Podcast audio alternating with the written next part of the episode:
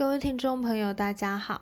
上一个，嗯，上一集我们为大家介绍荀子的外王思想，那最后点出荀子有隆里重法的观念。那我们今天将延续这个隆里重法的法，为大家带出法家跟韩非子的思想。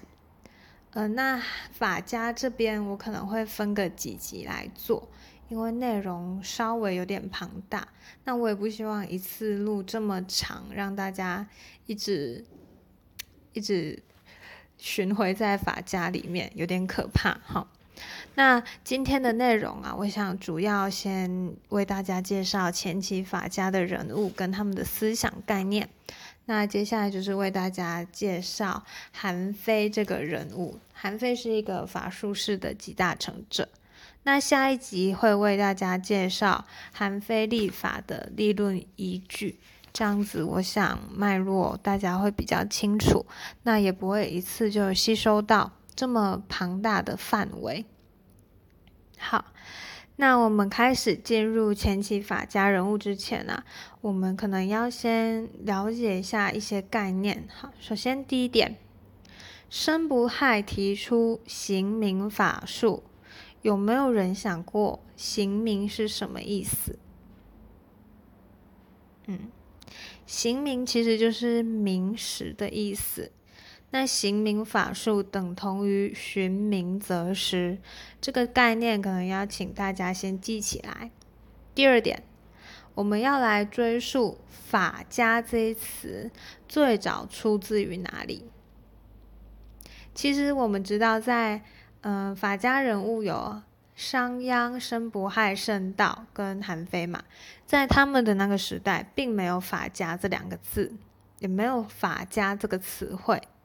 那什么时候会出现法家这个词汇呢？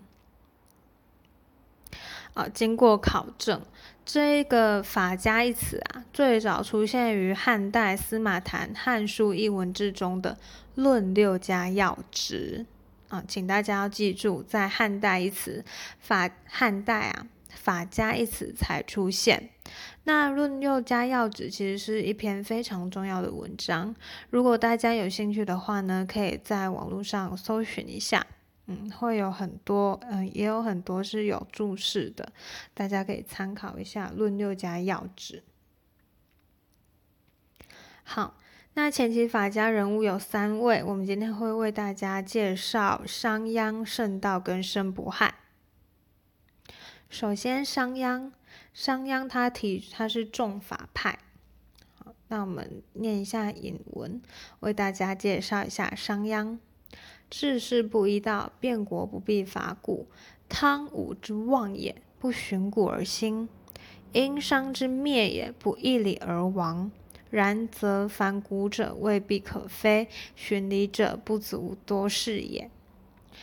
嗯，这一段引文我们可以发现，韩非他其实是有法后王的概念。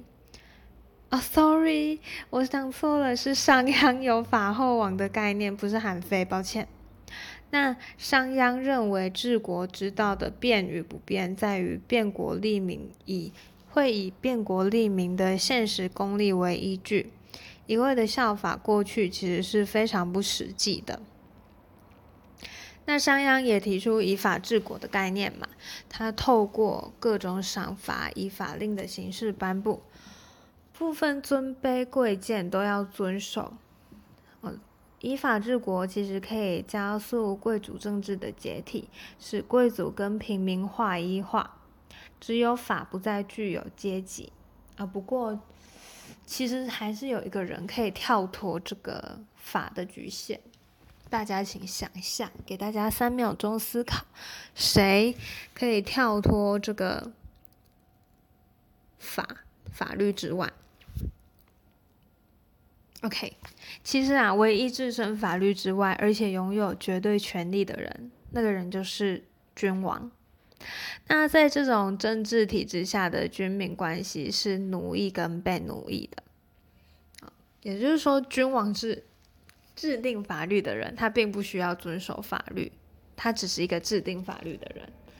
没有人可以说他做错嘛，因为法律就是他制定的，没有人可以说，嗯，没有人可以去指责他，没有人可以去牵制他。这是商鞅的法，接下来进到圣道的事。太君者，太上也，兼续下者也。下之所能不同，而皆上之用也。是以大君因民之能为资。尽包而续之，无能去取也。圣道认为为君之道啊，就是要兼续下民。什么意思呢？他认为，嗯，每个人都有一定的才华跟能力，只要这个人的才华跟能力在对的地方，就可以最大化的实现出来。哦，在最大化的实现个人的能力之后呢，国家自然也会因此而兴盛。啊，这就是兼续下民、无所去取的意思。好，那第二段引文啊，就是提出上公去私这个概念。法虽不善，犹豫于无法，所以一人心也。法这个东西虽然不太好，但是还是比没有法好。为什么？因为它可以统一人民的思想，礼治法治礼极，所以立公义也；凡立公，所以弃私也。这边是圣道以上公去私啊，说明礼法对社会的重要性。那圣道其实也是一个反智、反圣贤的人物，为什么呢？他认为啊，智慧跟圣贤不足以作为治国的常道。因此，治国的关键要有一套行之有效的礼法。贤不足以服不孝，而士未足以驱贤矣。你一个人光有贤能贤才是没有用的，他并不可以让那种，呃，不孝者啊，去不，并不可以让这个不孝者。在发自内心的服从，但是如果你今天身处在高位的时候啊，即使你是一个不孝者，你却可以让这个贤能贤人来服从你，这就是现实方面的嘛。啊，有一些官员啊，其实是嗯，并没有什么能力的，但是我们还是得服从他，就是这样的一个概念。那如这边其实是强调，君主如果要维持自己的地位，就要透过权势。他圣道认为，侍卫跟权重是绝对至尊的地位跟绝对之上的权力造成的。君主有了地位跟权势，就可以居高临下的驾驭臣民。也就是说，圣道是重视派的人物嘛。那最后呢，申不害是重术派的人物。好，术是什么东西？术就是意识成像的手段跟方法。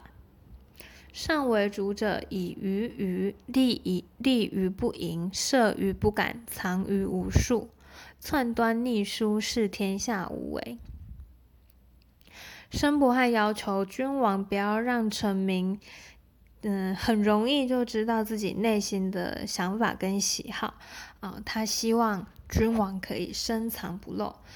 表现出平凡的样子，并且啊，偷偷的对臣下进行考核啊，这一个这个东西深藏不露，对臣下进行考核，就是使用心术的意思。心就是爱心的心，术就是生不害种树派的那个术。哦，要偷偷的去考核臣民的能力。为人臣者，超气以则其民。民者，天地之刚，圣人之福。张天地之刚，用圣人之福，则万物之情无所逃逸。这边其实是提出君王对臣下以明实考量驾驭，那么臣下的一举一动就能被君王所掌握。那呃，这个节目一开始之前啊，我们就已经跟大家提过。行名就是明史的意思嘛，那行名就是那个行名法术，就是寻名择实的意思。好，这也就是可以拉到这边一起来讨论。好，以上呢是嗯前期法家人物，那我们为大家做一个收束统整。哈，商鞅是重法派，官法是什么东西？法就是官府以文字公布以赏善罚恶的基本原则为律令。圣道是重视派，士就是君主的权力与威势。申不害是种树派，这个术呢，就是意使成下的手段跟方法。好的，那我们现在要进入韩非这个人物了。韩非他是一个法术式的集大成者，他认为法术是三者是不可以被偏废的。那以下我为大家念几段引文哈。首先是定法篇里面提到法跟术的重要性。术者因任而受官，寻名而择师，操杀生之柄，克群臣之能也。此人主之所职也。这一段话是什么意思？术就是人主应该要掌握的东西，因为它可以让，它可以让每个人各司其职，那也可以考核这个成名的能力啊。刚刚我们提到要深藏不露，要使用心术，就是这个意思。好，也是定法篇哦。法者，县令著于官府，赏罚必于民心，赏存乎圣法，而罚加乎坚定者也。此臣之所失也。这边呢是提出法的重要性。法就是那刚刚有提到嘛，就是律令的意思。它可以赏善罚恶，可以稳定整个社会的结构。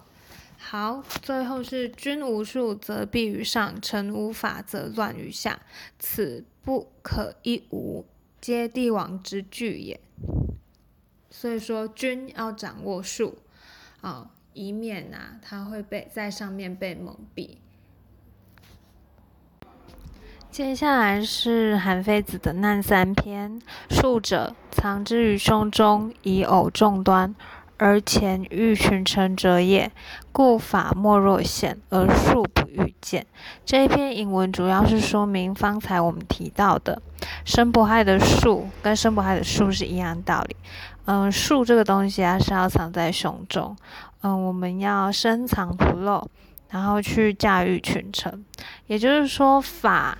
如果说是法的话，就要非常的鲜明，让大家都知道法律的规范嘛。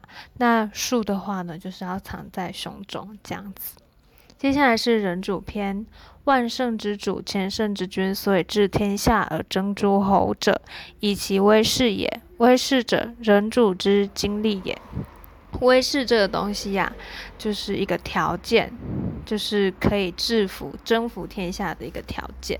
好，我们要取在绝对崇高的一个地位，才可以达到这样子的效果。最后一个引文难事，暴法处事则治，被法去事则乱。我们呐，如果是有法跟事这两个东西，就可以很好的治理国家。万一失去了法跟事啊，国家就会开始嗯发生一些乱弊端啊，跟乱世。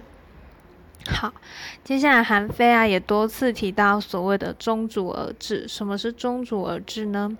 中者上不及尧舜，而下不下亦不为桀纣。